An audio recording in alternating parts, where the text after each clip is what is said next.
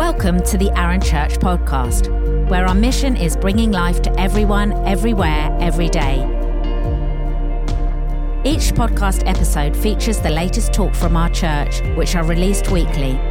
We're passionate about Jesus, love to worship together, and are committed to changing our community for the better. Connect with us at aaronchurch.com.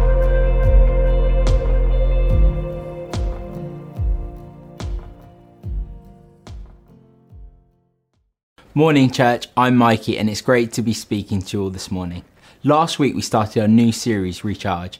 Today I want to talk about Moses. So Moses was a Hebrew who was adopted by the daughter of the Pharaoh in Egypt. He lived in the palace and saw his people suffer in slavery at the hands of the Egyptians. Moses killed an Egyptian after seeing him physically abuse a Hebrew slave, and then he runs away after being confronted about what he's done, and he finds himself in Midian. So Midian is in modern day Saudi Arabia and near the border of Jordan. It's a mountainous area with desert. During the time of Moses, not a lot is there, nor are there many people.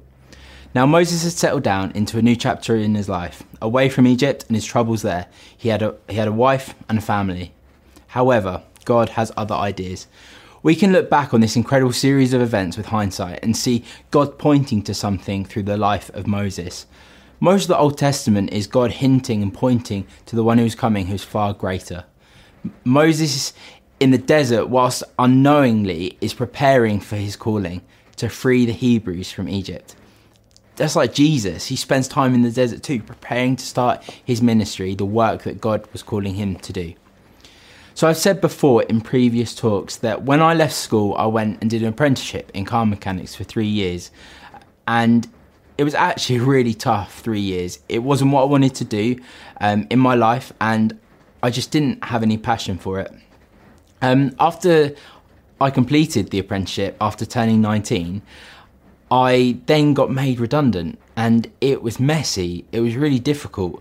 Like the 4 months that I had without a job felt like I didn't have a direction or a purpose. I hadn't felt that loss for a long time. It was like I'd entered into this vast desert where there was no life and nothing was growing. If you've ever felt like you've been in a desert where you have either found yourself and you're not sure how you got there, or maybe you ran there to hide, you know it's not comfortable. It's maybe not somewhere you would choose to be or even want to stay, but sometimes we find ourselves there without a plan or knowing how to get out. In those 4 months where I felt like I was in this desert, I really met with God. I think I'd met with God more often than I had ever done up to that point. He was there in the silence speaking to me. He put people in my life who helped direct me to where he was calling me. In the moment though, I couldn't see that. I couldn't see past the unknown and the confusion, but I didn't need to. I just needed to trust God that in the end it would be okay. From what we read in Exodus 3 of Moses' journey, from being in Midian to being on the path that God was calling him into, there are three key things I want to look at.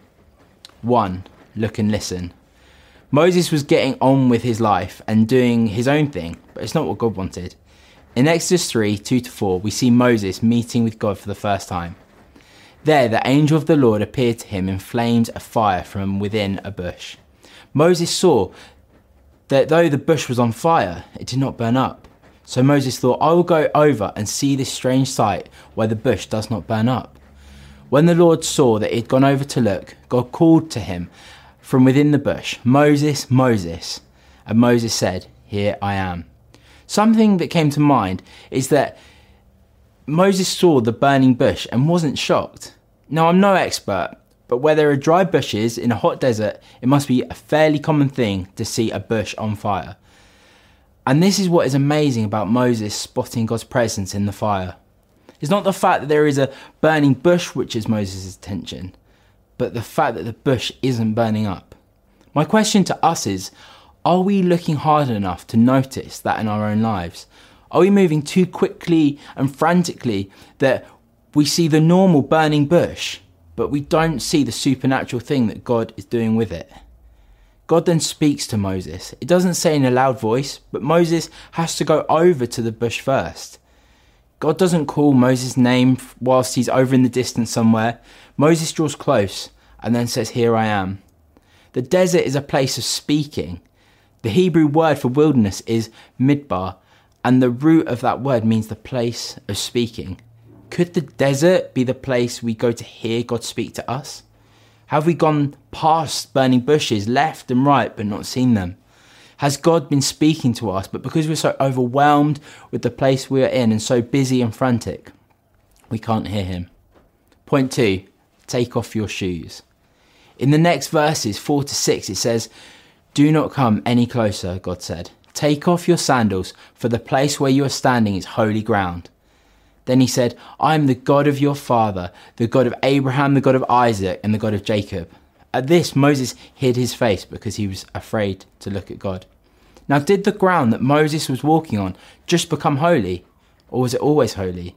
It was the same ground that Moses had been walking on for years and years. What had changed?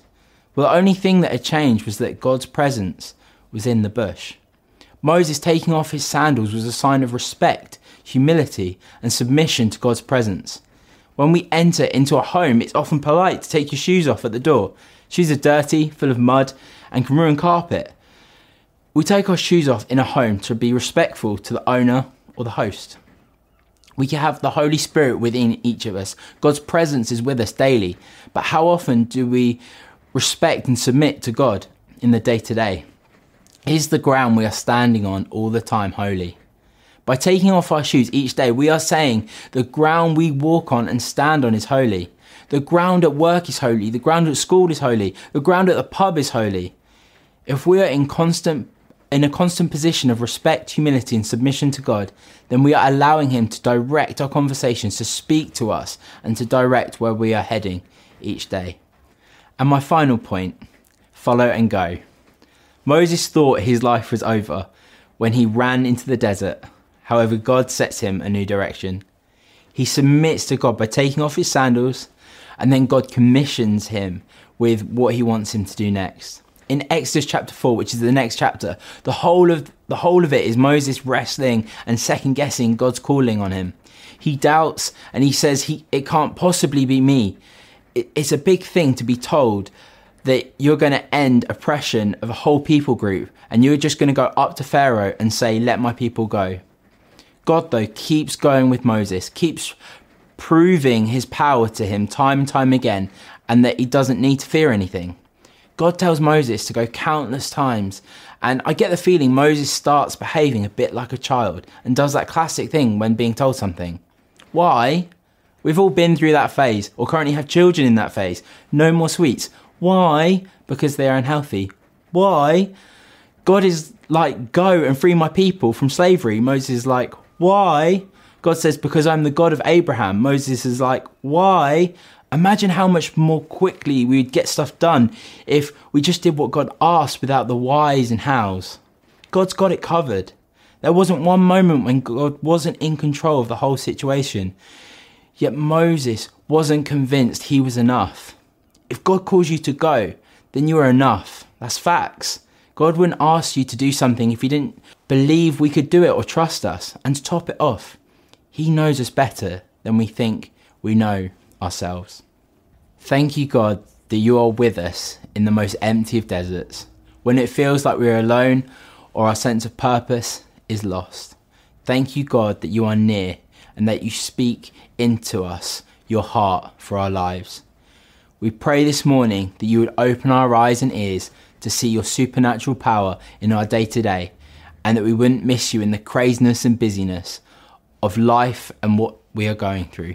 We pray, God, that we can choose to submit to you and allow you to speak into our lives and call us into the places you want us to go.